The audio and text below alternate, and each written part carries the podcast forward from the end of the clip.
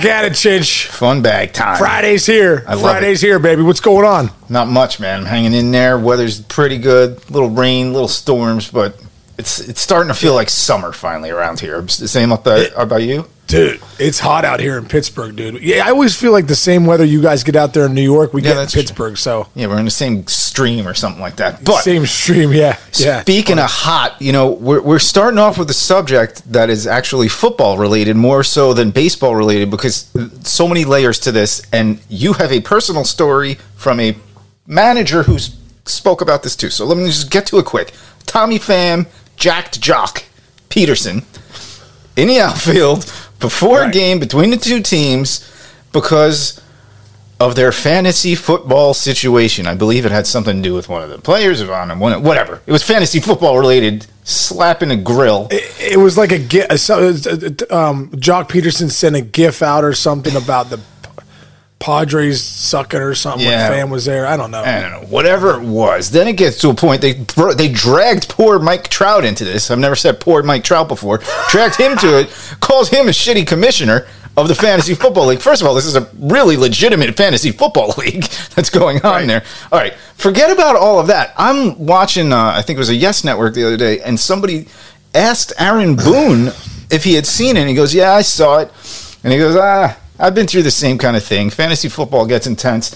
In a league I was in back in the day with the Reds, me and Pete Harnisch got into a real, real, real bad. Now that made me think. As soon as I saw that, I jumped uh, out of my seat because I'm like, wait a minute, that's the league that Casey said he's been in with those guys for like how how long? Like 15 years or something. 23 years, bro. 23, years. Take us inside the story of Boone and Harnisch, please. 23 years we've been doing this, bro, since the 1999 Reds. Yeah. The people in the league, it's like me, uh, Booney, Steve Avery, Denny Neagle, uh, Harnisch, uh, who else? Uh, uh, Dunner's in it, Adam Dunn, Austin Kearns.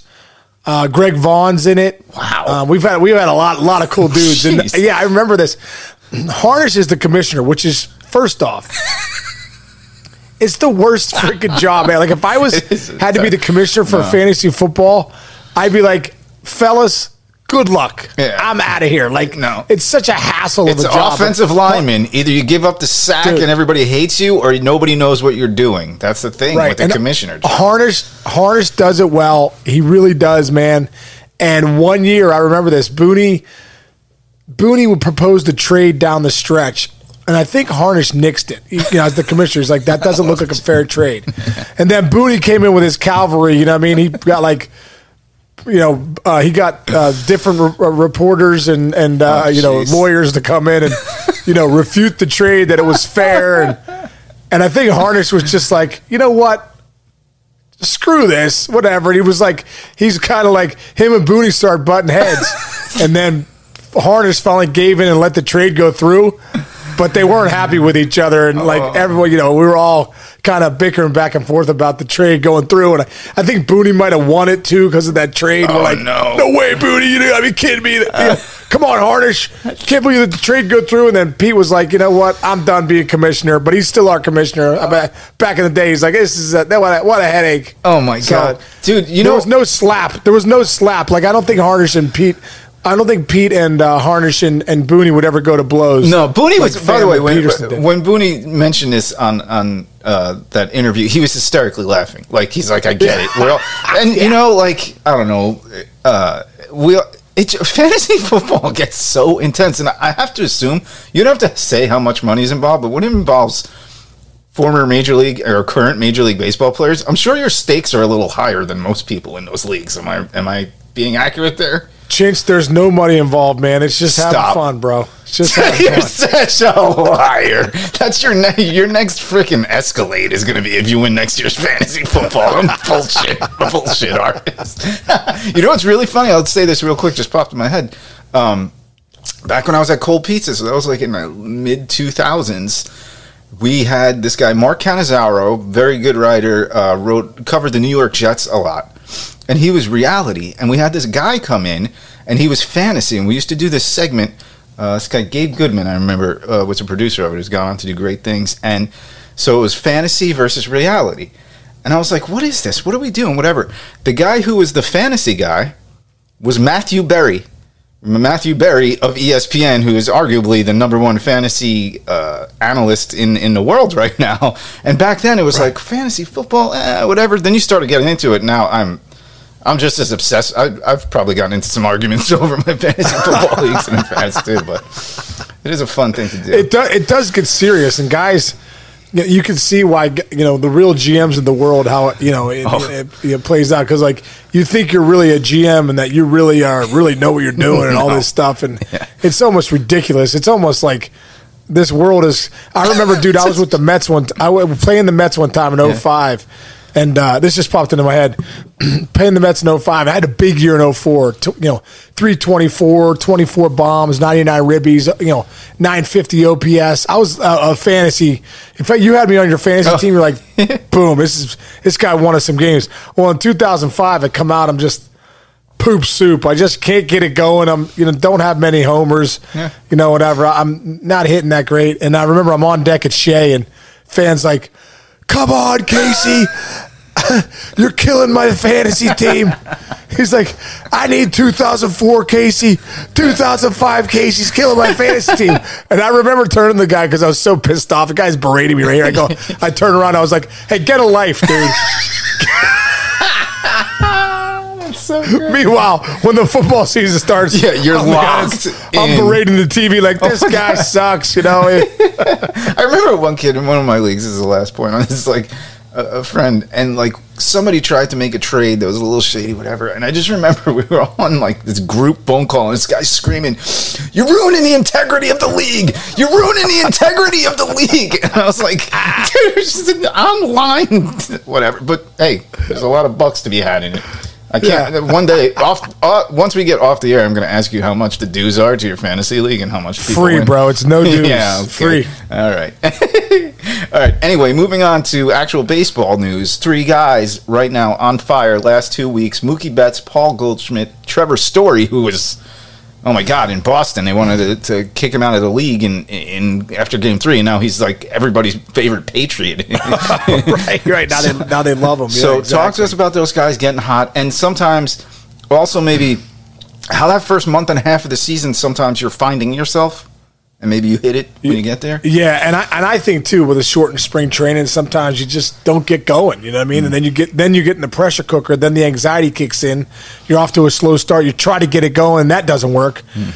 So you know you just got to really rely on it's a marathon, not a sprint. The good thing, the thing about you talk about Story, Goldschmidt, and Betts. These are all veteran players. Mm. So the biggest thing about being a veteran player is you learn how to recover faster than maybe a guy that's first in the league. You know, you're you're first in the league. You're like, oh man, I get you know, I I, I don't know what's going on here. Your head's spinning. You're trying to impress everybody. You got 18 coaches telling you how to hit. You got the freaking taxi driver telling you how to hit. Mm-hmm. Your dad's calling. Your mom's calling you. She's saying you're why you swinging at that slider. It can be just a mental grind. but as a veteran player, you you understand what it takes to recover faster. So you watch, you know, these guys, and you know Goldschmidt's playing at an MVP caliber level right now. So's Trevor Story, you know, with what he's done this last these last few weeks, and Mookie Betts is back to the guy that we saw in Boston. You know, when he was winning MVPs, and we used to talk about him and Trout being two of the best players in the game. Uh, you know, who who's better, Betts or Trout? You know, now you're kind of having that conversation again where Mookie's sneaking into that upper echelon again. So, uh, you know, it's it's it's awesome to see. It's awesome for the game, and for a guy like Trevor Story, bro, that's going to Boston. That's not an easy place to play in the first place. It's not Colorado where it's Right. really laid back. In Boston, the expectations are just so high, and expectations are you know so uh, up here that you know I think initially when he came out the gate scuffling, everyone you know in, in Boston you hear the boo birds and you hear them you hear them quickly, Yeah. especially when you sign for you know big money. Right, So and especially since your fan base loves the shortstop that's there there already who doesn't have a contract. Yeah, Yeah, per- perfect Yeah, storm so- for Trout story. today. Yes, yeah, that's an interesting story. We'll see what happens there. But you know, Trevor Story comes in to play second base.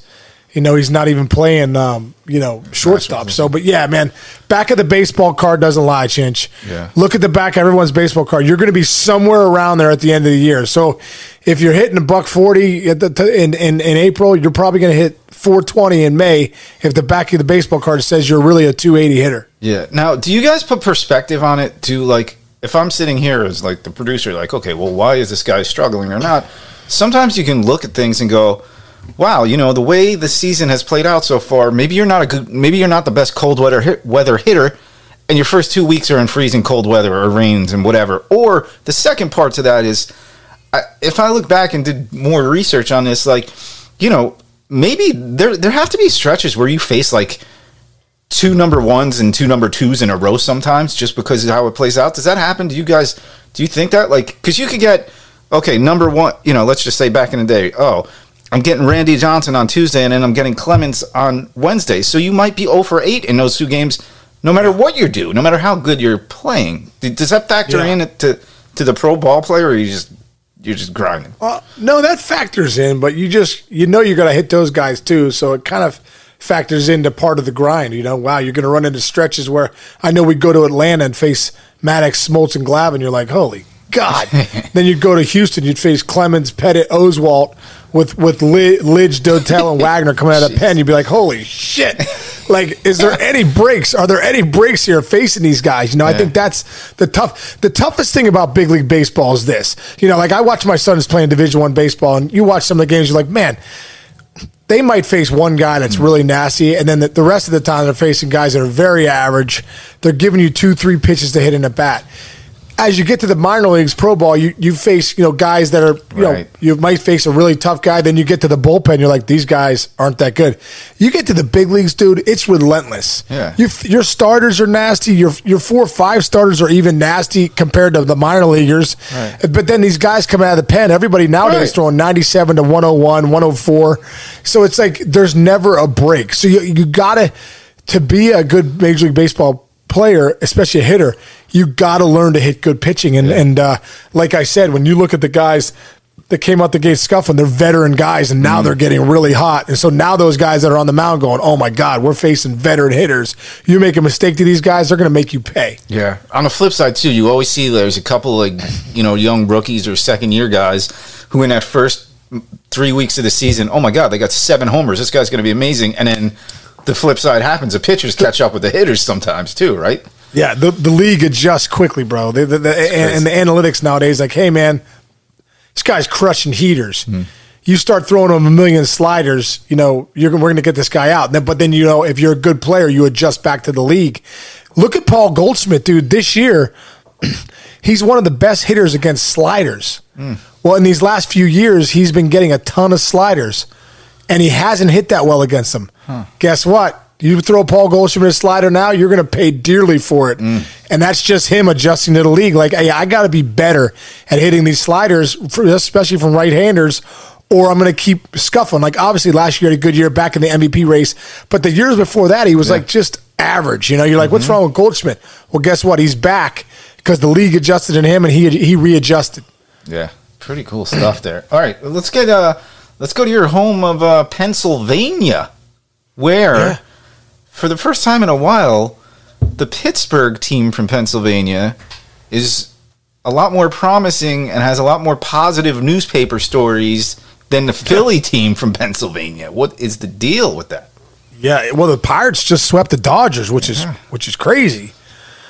You know, they're just kind of grinders, man. I just uh, listen, Derek Shelton, their manager, I love him. Shelty's a great manager. I think they're just, you know, he's having them believe that they can figure it out. I think their bullpen has been one of the big reasons that they've kind of stayed in games. I mean, th- there are a lot of guys in that bullpen that have been doing well. Brian Hayes is having a nice year, not nothing overly crazy. Um, Reynolds is starting to pick it up a little, little bit. Michael Chavis, who came over from the Red Sox, uh, you know, ben, was with Ben Cherington over there back in the day. He's been a nice, Yeah. nice pickup, man. He's hitting close to, he's hitting uh, 298, close to 300. He's got five home runs, 18 ribbies. So he's a guy that's done pretty well. They got some good guys that are still coming that, that, that aren't there yet, but they're just grinders, man. They figured out a way to sweep LA. And, you know, if you're in Philadelphia, problem is they spend make big money there. They're, they're expecting to win ball games. You know, they're sitting at a 22 and 29 right now. And they're, you know, just that bullpen's been been not doing great. You know, you look at some of the numbers here. Uh, you know, Schwarber's getting it going, but he's sitting below 200. Yep. Castellanos has hit pretty well. Realmuto's been okay. You know, thank God they have the DH or Harper would have been out all this time. You know, Right. Harper's had that strained UCL, Right. but because there's a, the universal DH now, he's been able to stay in the lineup. He's really been the one bright spot in that lineup. But I think the pitching for them, the back end of that pen, has just been okay. Right, and it's falling on the manager. Man, they, everybody keeps talking about him being on a hot seat. I really hope, I hope Joe Yeah. Girardi can like.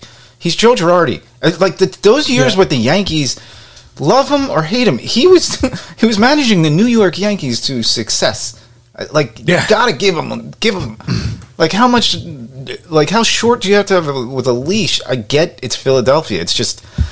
Like if he was struggling in Pittsburgh, we wouldn't be talking about it. But it's Philadelphia, and man, Yeah. they're as Well, they might like- be the toughest of all the media, to be honest. It's like Aaron Boone last year. Remember they're calling for his job at they were 51 and 50. They end up, you know, I don't know if they made I think they made the playoffs or whatever.